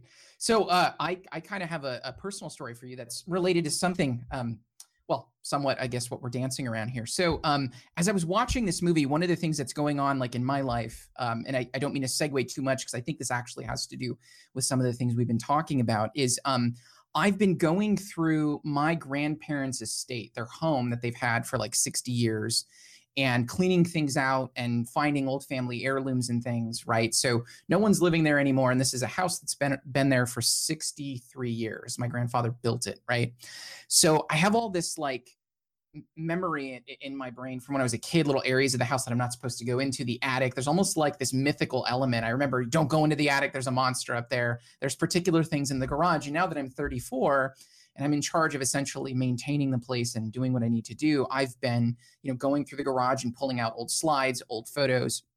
So um, my family has a significant um, uh, history with mental illness, especially on the on the female side. So my mom and my aunt um, had mental disorders. My mom was a schizophrenic, for example. Her mom, my grandmother, was a schizophrenic, and I believe my great grandmother also had significant significant mental issues. Um, it's usually on the female side. Kind of wigged me out when I got my psych degree. I remember taking a class on schizophrenia, and I I was taught that like it can come on late um, even in your like late teens, which wigged me the hell out because I was like in my late teens when I was taking this class. Anyway, um, so I'm going through the house and um, I remember my mom and my aunt telling me stories that my grandmother, um, when uh, they were growing up, that she would like become a different person and have these episodes where she would get um, violent, violent to my grandfather, to them and she would disassociate from reality. My grandfather told me stories about this when I got older. Um, and there's apparently tapes of her, like they've they have like tapes of her talking and doing. So I'm going through the house, and uh, just to show you, I brought a couple things to kind of show you. So this is my grandmother right there. She was very pretty. She's from Tennessee, and I found a couple notes, uh, actually letters that she wrote um, while she could see herself having a mental decline. So she would have these moments of lucidity where she was able to reflect on the things that she did. And so um, as I'm watching session nine, I'm going back and forth to the house, picking up stuff, doing this. And um, it was really odd. It reminded me of Mike in a lot of ways. I know that sounds crazy. I mean, I didn't sit there with like a reel listening to shit, but um, I found uh, like a, a, letter called um, that she wrote, I guess, for herself called I Had a Mental Breakdown, which is kind of crazy. It's like seven pages, and it's about how she, when she was young, she witnessed her parents being murdered which is always fun um, in in their home. or this is a short fiction. No, it's real. My uh, my grandmother actually, her uh, sister, so my I guess my grand aunt, I guess, um, her husband broke into their home and shot uh, my great, it'd be my great grandparents, shot them to death while they were in bed. So my grandmother saw this, like actually witnessed the entire thing. So um, for a long time, she just sort of pretended it didn't happen, and so that's what that little thing was about. It's about sort of how she worked through it and just sort of like pretended that didn't happen for her in a lot of ways, right? So I'm going through the house and I'm like, okay, well, that's a really fucking terrifying and awful and all of that stuff. And then I found another letter that she wrote to my uh, to my grandfather and her kids, my mom and my aunt. And um, I'm not going to read it to you, but it's essentially like a handwritten letter that talks about um, the fact that she's starting to realize her disassociation, that it's becoming becoming more prominent, and that she's it's it's almost like a suicide letter. It's not written it's it's written like that, but she's not going to commit suicide. It's just that she thinks that she's going to at a certain point completely lose herself in her own psychoses because nothing's working, right? And um, I just I felt that was interesting. I'm sitting here reading this, and there's a kind of reflection on one's own um, trauma, psychological trauma, one's own recognition of severe psychological issues that sort of uh, that impact other people around them. So, for example, she talks about like um, how her kids talk about when she's in a, a, particular sort of state, a violent state, as being an entirely different person than the mom that they know. And there's apology after apology about this. It's written very well. Um, and so I'm, I, you know, I, I'm this is happening as I'm watching session nine, and I'm I'm certainly probably bringing a lot of my own shit into this, but um, I just thought it was a weird coincidence. I'm going through the house. I, I literally pulled a mic the last week. I've just been sitting there pulling shit out and finding stuff about my family that um, was somewhat similar. I, she was never diagnosed with any kind of dissociative identity disorder. That's the actual term now for multiple personality, but um, she was uh, diagnosed with a particular type of schizophrenia, as was my mom. But uh, I so I, I say all that to say that um, I want to say two things. I actually think that the idea that we have our own Simon to a certain extent is is almost scarier than the idea that Simon is this abstract entity that pushes. There's an X Files episode that's somewhat similar to this. That there's a that there's a kind of thing there that makes you do it externally. I like the idea that I shouldn't say I like the idea. I think it's more terrifying that we all have this capacity to do that, uh, like what Garrett was saying earlier. Um, but also that we have the ability to get to a place where we can reflect on those things, um, that we can be confronted with those things and think about those things. Um, is uh, it, it's an interesting part of who we are as people. I, I, I felt that that was uh, kind of a weird connection as I was exploring this house. I was like, this is, I'm just going to call this session 10, session 11. Every time I go over, been over there 13 times now. This is session 13. What, what tapes am I going to find now? Anyway, I thought I would share that with you. I apologize if that's super no, personal that's, or, or crazy, but um, that's yeah. a really moving story. Um, that's, uh, yeah, I mean, I, I, I hate to bring it back to the film this way, but, but do you think that that might be as, might be uh, why you've sort of reversed courses on this film that you've found this really intense personal connection to it? Yeah that's interesting. Um, yeah maybe right? Like that's a really interesting thing. I, I, that's certainly possible. Um, that in the note just consistently says simon says everywhere. I don't know what that's about but um, is that fucking true? yeah you know no, really? No. oh my god dude that would that would be okay yeah that would be atheist Noah would suddenly start uh, rethinking things if uh, if that was true. That'd be a that'd be a little weird. But yeah, no, um, kind of like knowing where all of a sudden it's like tell Noah not to watch session nine, and it's like nobody knew what that meant until 2018. yeah, that would be a little. That would be. I'd I'd probably be more terrified because it would tell me there was uh, either she watched Session Nine in 1968, or uh, or there really is something that this film is modeled after, like a Slender Manian sort of thing. Anyway, yeah, well, it, it, Simon isn't all that uncommon. I mean, there's another Ox yeah. right there. Yeah, yeah, that's yeah, that's true. That's true. That would have that would have wigged me out. Thanks, Jim. Now I'm gonna I'm gonna scour the whole note for anything that says Simon. Um, yeah, maybe that may have changed my view on it. To be honest with you, I don't know. Um, yeah, I uh, I don't know. Yeah, I don't know where I'm going with this, but um, I thought I would share that with you guys. Kind of crazy. See, I appreciate it. The, like, go ahead. Just go ahead. thank you for sharing that with us. That's all I'm saying. Oh yeah, yeah, yeah, absolutely, Noah. I I echo that. I and it's uh it's funny because during this session like you've told stories that I like better than the one I watched, um, which uh, uh, sort of getting back to to the film. But I I I find that to be really like I now I really do want to write a screenplay of uh, of your of your life. Um, but that's yeah, that's really compelling shit that you have there. Well, I, I think it I maybe connects to the idea that like guilt regret, susceptibility to a large extent. Like we're we're dancing around issues in this film of like allowing the demons in, right? Like that phrase, allowing the demons in, whether those demons are actual, whether they're a part of our own psychological makeup. Really interesting. I mean, one of the things we haven't talking about is like the idea of a of the orbitoclast, the the thing that causes the lobotomy, is like you know that was used to remove suicidal depression. Um, things like that to stop a lot of things um, where people were essentially reflecting on maybe traumatic events, for example, that caused them to go crazy or to have um, excessive bouts of depression. So, really interesting. The removal of memory, the removal of the things that we don't want to think about, disassociation from one's own actions, from the bad things in the world. Um, I think I got those things more the second and third time, maybe because of my own personal shit, and those felt more valuable now. Maybe that maybe that's how I would connect that, Jim. Um, another thing it does is guilt. It, it, it, allows you to live with the terrible things you've done, which is part of the reason why they would perform lobotomies on people who were psychopathic and so forth. Or, you know, because they often would have such incredible difficulty re- coming to terms with what it was that they did that it tore them apart. You give them a, a, a partial or even a full frontal lobotomy, and that goes away. All that guilt, all that remorse about the horrible things you did, gone um, which when you put it that way, it actually can make it seem like kind of a mercy, even though it's a ter- you know it's uh, considered a highly unethical treatment today. And I'm certainly not arguing the contrary. You can at least see why it is that it was considered standard treatment of care at the time.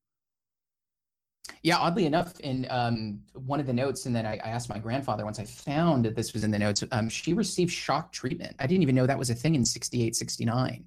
Um, but I guess they were still doing it back then, so which is kind of crazy. Um, but There's, to your point, yeah. Uh, to your to your point, Jim, uh, or, uh, Garrett, um, you know there is some similarities in this. This film is similar to some of the other films that we've discussed. I think on the issue of guilt, one can think of maybe Event Horizon, where it's every character has a kind of a, a guilt schema. Like whenever they talk about the guilt, there's actually only the there's only one character that actually verbalizes and articulates his guilt, the, the Laurence Fishburne character. But guilt's a huge element in Event Horizon. It's kind of the central theme of the film, just like it is in this one. Um, the Babadook, I think, is, is similar in the sense that it asks and maybe answers the question is there really a monster here is this my own mental decline right that sort of thing i put in here and this may be a stretch pontypool in the sense that pontypool felt aesthetically a little bit like um, like this film in the sense that it's a very centralized context a very isolated setting for the most part, the movie takes place. It's really a cinematography connection. Everything takes place in one setting for the most part.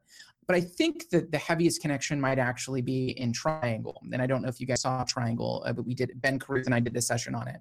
Um, fixation removal of memory piece specifically, right? The need to dissociate from the past reality, one's own sins, let's say. Um, very Shutter Island in some sense, actually. Now that I think about it, it, it, very similar to Shutter Island too. We haven't done Shutter Island. I don't know if we're going to, but um, I don't know. Little little bit of similarities related to other films. Do you guys have anything else you want to add about the movie? Uh, I guess actually before you answer that, let me just explicitly ask the question. I'm going to ask two questions. Just give me a straight shot answer. Um, do you think this film meant to convey that Simon exists, like as an external entity? Yes or no? Do you find it scarier the idea that Simon exists or not? I'll start with Garrett. Uh, yeah, I think I already answered this. The second question, I think it's not scarier because I then I don't believe it. You know, I, if if it's supposed to be this demon, this external ghost monster sort of thing, uh, then I, I I can write it off as just being you know pure fiction. And you know, pure fiction can be fun. I'm not saying that it should never be done, but it's not as scary for me. Um, so I'm I find it much scarier if um, uh, if he's not real. As to whether or not the film wanted it to be real, if you if you talk if you'd asked me before this conversation, I would have said absolutely not. But now that you got me thinking about it, no, I, am a little bit more ambivalent. So I, I think that the film is deliberately vague, deliberately ambiguous about it. Um, uh, and and that can be fun too. Although personally, I suspect I probably would like it more if it if it uh, you know, ambiguity is a good thing. I don't want to say I don't like ambiguity, but I, I do like my reading better. So, got it, got it. What about you, Jim? Um, I'm very similar to Garrett. Um, I think the film is deliberately trying to suggest that Simon is a real thing, though. That's that's I think where Garrett and I differ. Um, I think that uh, the otherwise the satanic bullshit in the beginning doesn't need to be there. Um, otherwise there's little connection between the Mike versus the mystery conflict and the Gordon versus himself conflict. Otherwise, those are like just two separate movies. So I think that Simon is implied within the context of the film to be a real thing, um, to be an, an entity. Um, and that's partially why I like the stories we've told tonight more than I like the movie.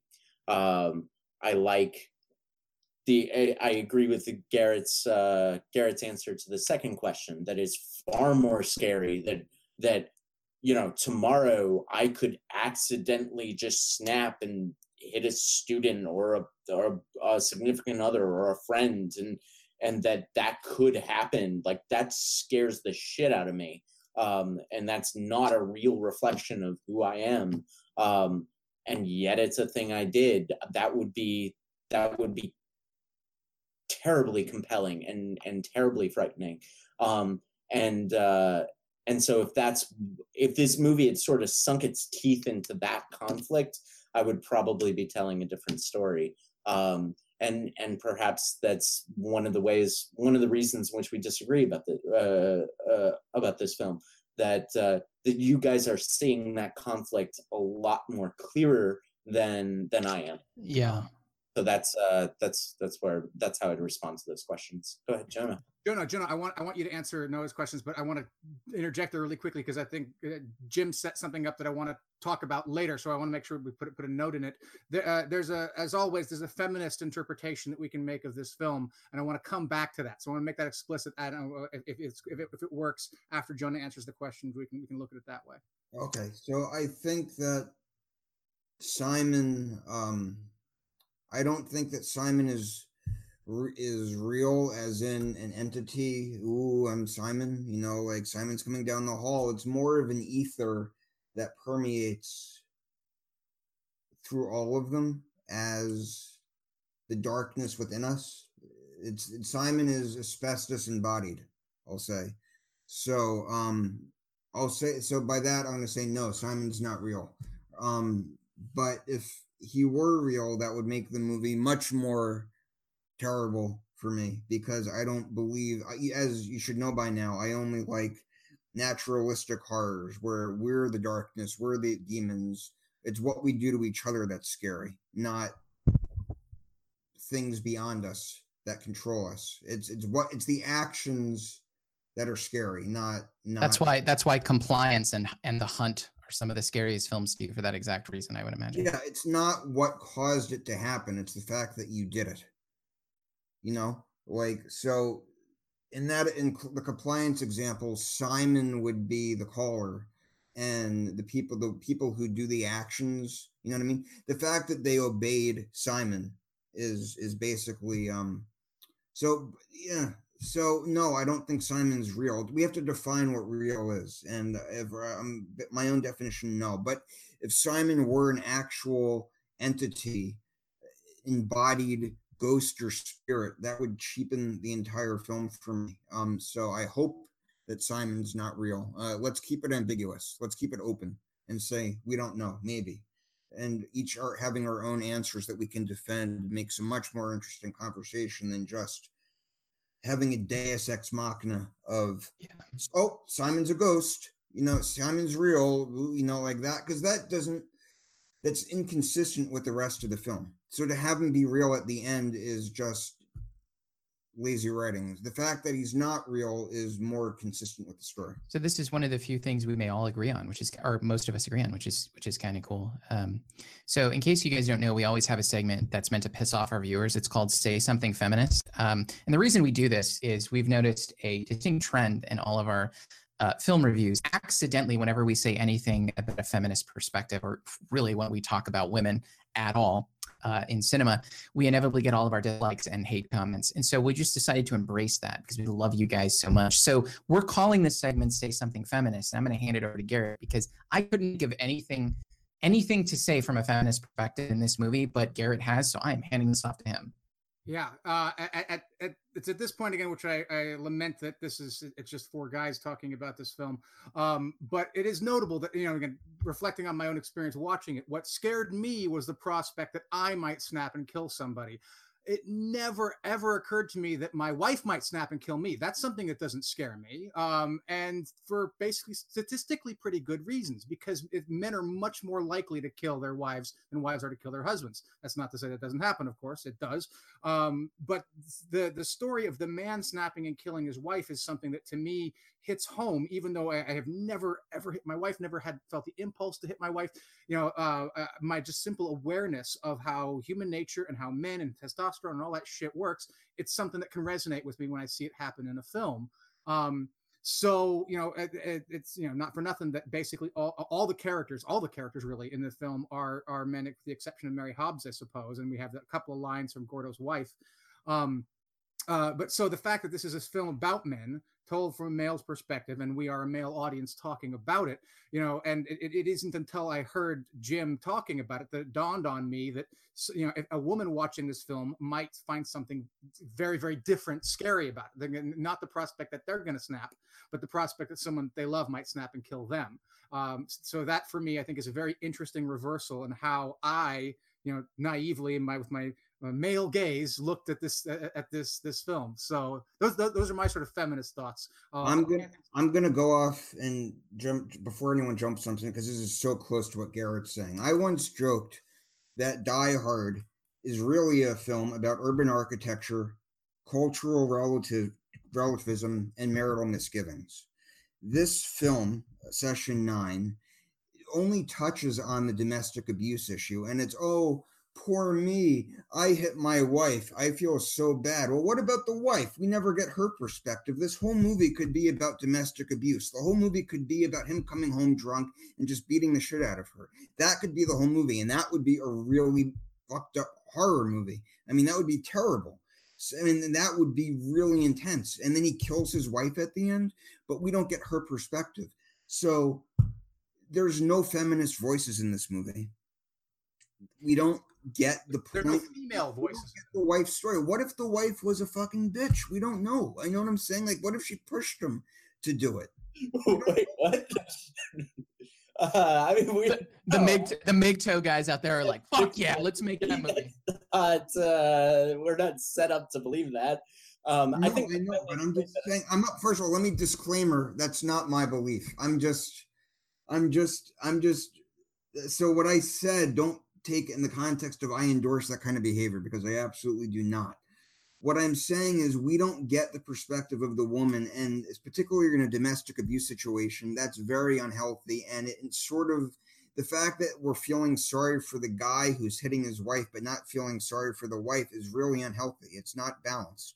So let me let me push let me push back just a little with you guys on this and see what you guys think. So could could we make the counter argument that since Mary Hobbes serves as the primary analog for uh, for Gordo and things that he is going through, I mean, what would we say then of that? That she's sort of the initial um, the initial fabric that's that that's threading Gordo's um, narrative, the things that we're pulling from his story like the fact that she's first that she starts and that we're pulling from her to interpret gordo would that be sort of a counter maybe to this just being about you know five dicks in a in a asbestos infested I, I just want to add something. No, this isn't. This is sideways to what Noah was saying. It's parallel to what Noah said. It doesn't address your point, but it's, it's, it's, it's there. There's also the issue of infidelity, but it's just five bros talking about, oh, you cheated, you, you took my you took my my girl from me, man. What the fuck? What if the woman liked the other guy better? I'm just saying there's this whole issue of infidelity, but the woman, it's as if the guys own the women. That's really yeah. an yeah. unfair balance. We need women have no autonomy, they have no say. What you this movie could have been improved to if, if, this movie was made in 2018, have one woman on the asbestos crew who just yeah keeps them straight. I, I, can feel the white knight comments coming on. We had the same issue with the thing and all the male voices. Go go ahead, Garrett. No, I actually disagree with that. I think I think uh, I mean the film as sort of a male perspective is is part of it. I'm gonna I can't say it's deliberate per se, but I I think I I you know, I, I want to be able to view the film as I want to feel be able to view just about anything through a feminist lens to see what that illuminates but I don't know that this film would be improved if there was a woman on the uh, on the crew. Right, uh, she would be the token girl, which which would make it worse. I mean, tokenism is always a problem too, but but not even that. I mean, you you you you could have her fleshed out and robust and so forth. Um, but I I mean, I think part of what the film is, you know, again, the reality of what the film is trying to reflect is you know, male psychology. You know, mean you're you're right that we don't see the the the, the wife's perspective, and again, that may or may not be deliberate. But I think you know the, the, the whole blue collar men working together, being bros together, being tough, going into the scary place and that is sort of a, a, reality I think that they're trying to put their finger on in some ways. But, um, but it's not just male psychology, Garrett. It's psychology. I mean, Mary Hobbes is going through something similar in her story, right? So it's it's it's pulling from the the Hobbesian. That's that's going to be used in a very different circle with you, Garrett, as a philosopher. I apologize. It's pulling from the Mary Hobbesian sort of story in order to give light to the Gordo story. I mean yeah, but also notice the differences between Mary Hobbes' story and Gordon's story. Uh, uh, Gordo snaps because of pressure from work um, and because of problems in his marriage. Mary Hobbes snaps because she was being abused. Well, she dropped. Yeah, she. Yeah, that's right. You're right. And that she dropped a doll, which is has you know. Yeah, yeah that was the trigger. That was yeah, trigger. that was the trigger. Yeah. Yeah, that's a good point. Best just to say something feminist.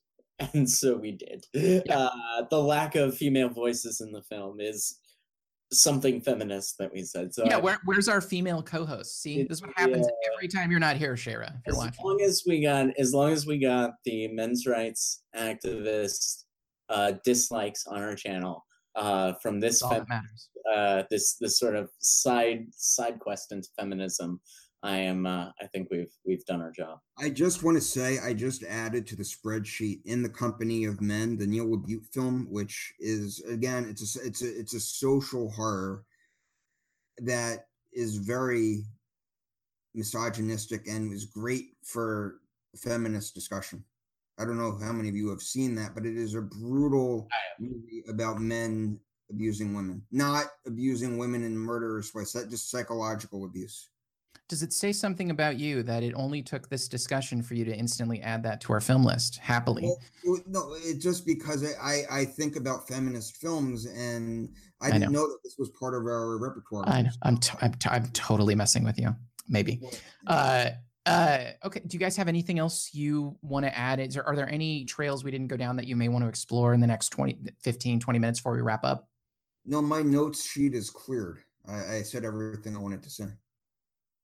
Yeah, mine was too. The last thing I had was feminist perspective question mark question mark question mark, and that is why we have Garrett. So I hope I perfect. didn't paint myself in a bad picture when I was sort of. No, um we know that you beat women. It's a fact. We all know this. It's okay.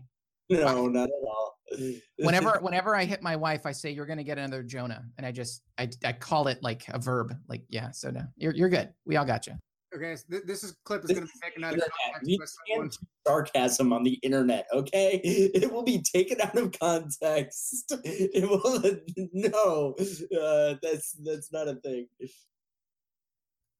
Uh, go ahead, Garrett. I was just I need to make that. I was going to say yeah, the exact same thing. Yeah, is that, that that clip could easily be taken out of context, and you know, hopefully, hopefully, we're not so big that someone's looking to take us down a peg just yet by by decontextualizing us. But I will wrap up my feminist comments by saying that I, I, I don't think that that's a flaw. It is distinctively a film about men from male perspectives. Maybe wouldn't resonate with women the same way. Again, it's a shame that we don't have a female voice here to to to, to, to check and compare off of.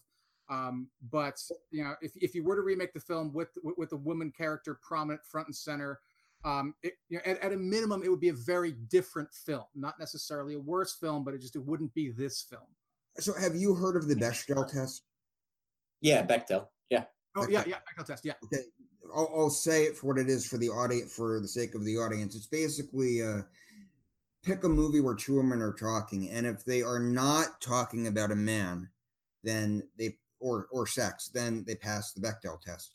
In this movie, there, I don't believe there's a. Uh, a male equivalent because men are generally better written characters than, than women. And so men will talk about sports or cars or the plot. But in this movie, where it's just men talking about women and sex, I feel like there has to be a male equivalent for that. Well, uh, I mean, Bechdel, um, I'll just do a real quick on Bechdel test, and if you want to add something, Garrett, go ahead. Bechdel test is is not uh, one of the reason one of the ways in which Bechdel test has been misapplied is it's supposed to be a evaluation of the medium as a whole. So it's what percentage of films pass the Bechdel test, not this film is bad because this individual film doesn't pass the Bechdel test. And it's uh, two named female characters talking about something other than a man. Um, so I, you know, I wouldn't I wouldn't necessarily hit this film for not passing the Bechdel test. What I would hit uh, the industry for is having the majority of films not pass the Bechdel test. That said, I do want to bring up uh, one wonderful thing in the chat that uh, one Gray Chaos said, lol, let's just wait for the all female reboot coming in 2019. Um, so uh, that will surely pass the Bechdel test once we get there. Uh, we just have to wait a year. Yeah, that movie is going to be about how all of their husbands beat them. Yeah, Jesus. Um, yeah, no, Jim, you took the words right out of my mouth. Um, that's uh, almost, and I would also add that there are um, some, you know, staunchly feminist films that fail the Bechdel test. Unfortunately, I can't name any of them off the top of my head because I can't remember. But you know, there, there there have been lists and and essays written on this that I've seen. Um, uh, uh, so uh, yeah, I think it's important to keep the Bechdel test in in context. As to whether or not you know there should be a male equivalent, um, I mean, yeah, I don't. Uh, uh, I don't know. I can't really. I can't really say I see the oh. need for that per se. Yeah, the the purpose of the Bechdel test was to prove how male driven the industry is. So if there's a male equivalent of it, then that comes from the narrative of how female driven the industry is. And that's simply not the case um, from, from all empirical data.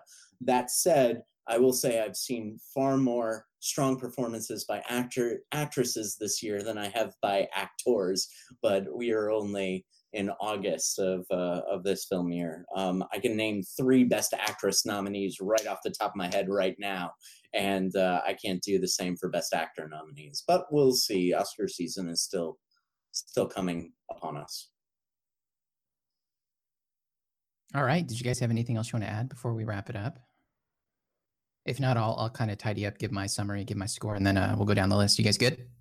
Yes. I'll say one last sort of quick thing. Um, in, keeping with my earlier comments about you know sort of psychology, uh, uh, I think that you know there there is a, a, genre of horror film here. You know, not just necessarily psychological horror or maybe horror having to do with asylums or institutions or something like that. Uh, I've seen a lot of them, um, and I think that this one really does sort of uh, hits everything that I like about them and only a few things that I dislike about them. So uh, um, you know, I, I, last week when talking about Bug, I mentioned Stonehurst Asylum, uh, sort of in passing. That's also a Brad Anderson film. Uh, also set in an asylum, and it's a, it's a good movie, but it's not a great movie in the way I think Session Nine is. What's your favorite David Caruso role? Honestly, I don't know David Caruso from all that much, so it's going to be this. Um, but I, I, think I've seen him in this, um, in CSI. Um, NYPD Blue. NYPD Blue. Yeah, I saw a couple episodes Jade, of that. Have you seen Jade with Chaz Palminteri? And I know of it. I have not seen it. Okay, uh, so, I've seen. Yeah. Yeah. So yeah, I I can't say I have terribly high opinion of David Caruso as an actor. Um, but I think he again, the "fuck you" line notwithstanding, I think he's he's solid in this. I will say of all the "fuck you," like there's a, there have been better "fuck yous" in cinema history. There should be Tremors. Tremors. Tremors comes to mind. A fuck you. What's that? No. Tremors comes to mind. There should be a fuck you montage of like the best fuck. You. There should be an Oscar or Academy Award category like best fuck you. This would definitely be up there. My God, this would definitely be up there. Um, yeah. So I I want to. I'll summarize my my spiel on this is that um, I dug this film the last couple times I saw it. I liked it a lot more. I'm kind of it was kind of fun to explore maybe why I think I liked it a lot more. I think Jim prompted a really good question that's kind of cool to think about with my own personal shit, and maybe I do that with all my films. Did with It Follows. Did it with Let the Right One In. Just I bring my shit to the table, guys, and there's horror movies that I sort of interact with with my own stuff. But that's kind of cool. It's why we do this podcast to a large extent. At least why that's why I do it.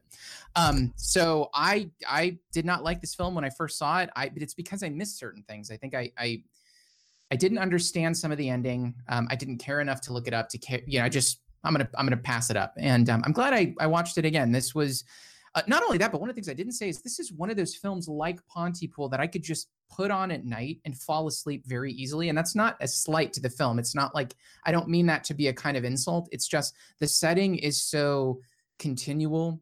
Um, it's isolated. It's it's almost like it's I don't know. When, whenever there's a movie where there's one continuous setting like this, I feel like I can, for the most part, zone out. And if I allow myself to, I, I, do that with Pontypool sometimes. If it's raining or something, I can't fall asleep. I got insomnia. I throw on Pontypool. I feel like I could do this the same way with this film. And I do not mean that as a slight at all. Um, I think the more that you look at the dialogue and the interaction between the characters, I think that you start to see the value of this film. The acting is fantastic. I liked the music um, despite what some of us thought. I liked the ambient slash dark ambient sort of vibe that was in this. Felt like it was interspersed in, enough to not be dominant, but also to not be um, oblivious. I thought it was it was there. It was there just enough to make me feel something, which was cool.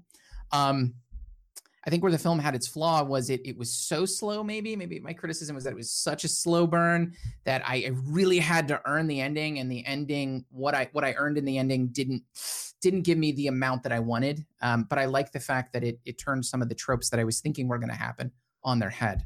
Um, so kind of mixed feelings. Definitely like it more the second and third time around. If we were going to score this film out of ten, all around, um, I'd probably give this six point five seven around there. Um, can't really go higher than that. I, I rewatchability I'm still playing with. Feel like I could I could watch it again and without zoning out and even get a lot out of it. So let's say let's say six and a half overall for my score. Oh, you want me to go? Yeah, go for it. I did not like this movie.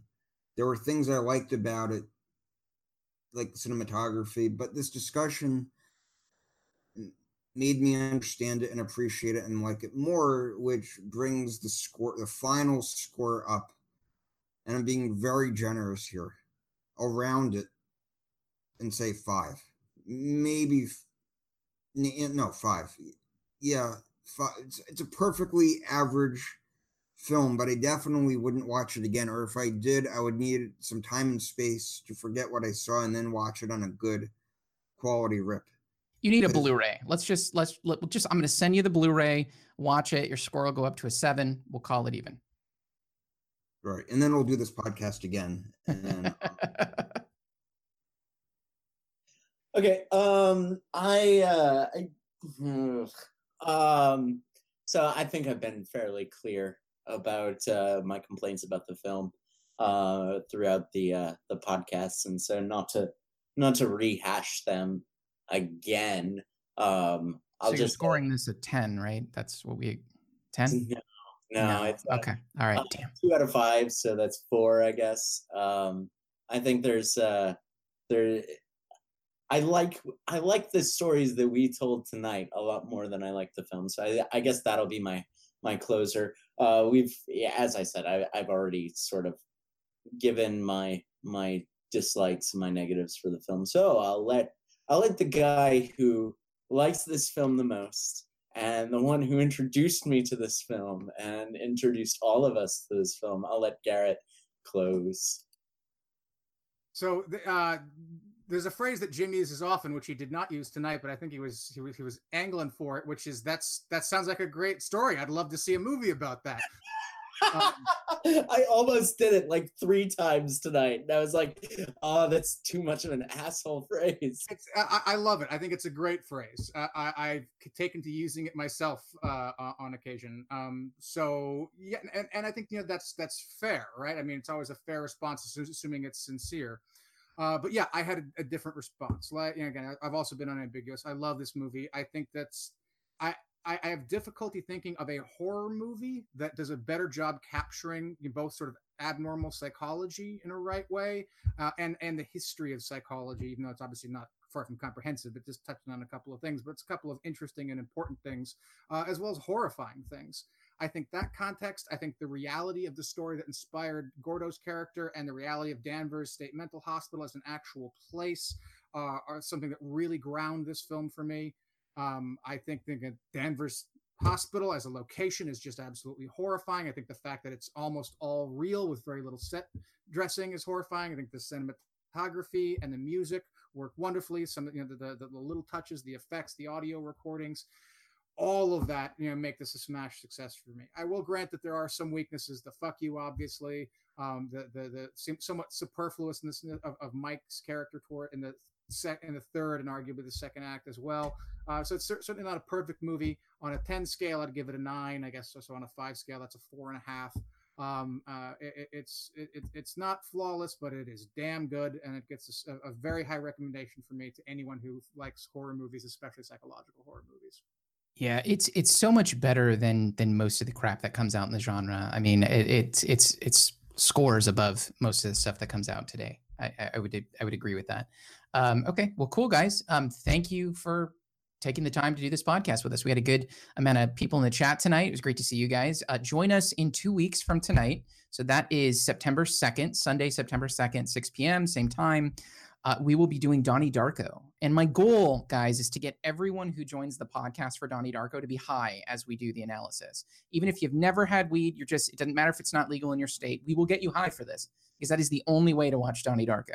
So we'll be doing Donnie Darko two weeks from tonight. Um, check us out on social media. If you haven't seen our, our YouTube channel, um, a lot of the movies we referenced tonight, we've done um, discussions on. So Bug, Triangle, Event Horizon, Babadook, all of those things are on their channel. We're also on iTunes, SoundCloud, Compliance. Stitcher, all that compliance, Jonah's film compliance for sure. So those are all there for you to check out. Um, check out our Facebook, Instagram. We're basically everywhere. We exist everywhere. We're like Simon. We're, we're the Simon of social media. We're everywhere. Uh, so yeah, we'll see you guys in two weeks for Donnie Darko. Um, and if you don't join us, fuck you.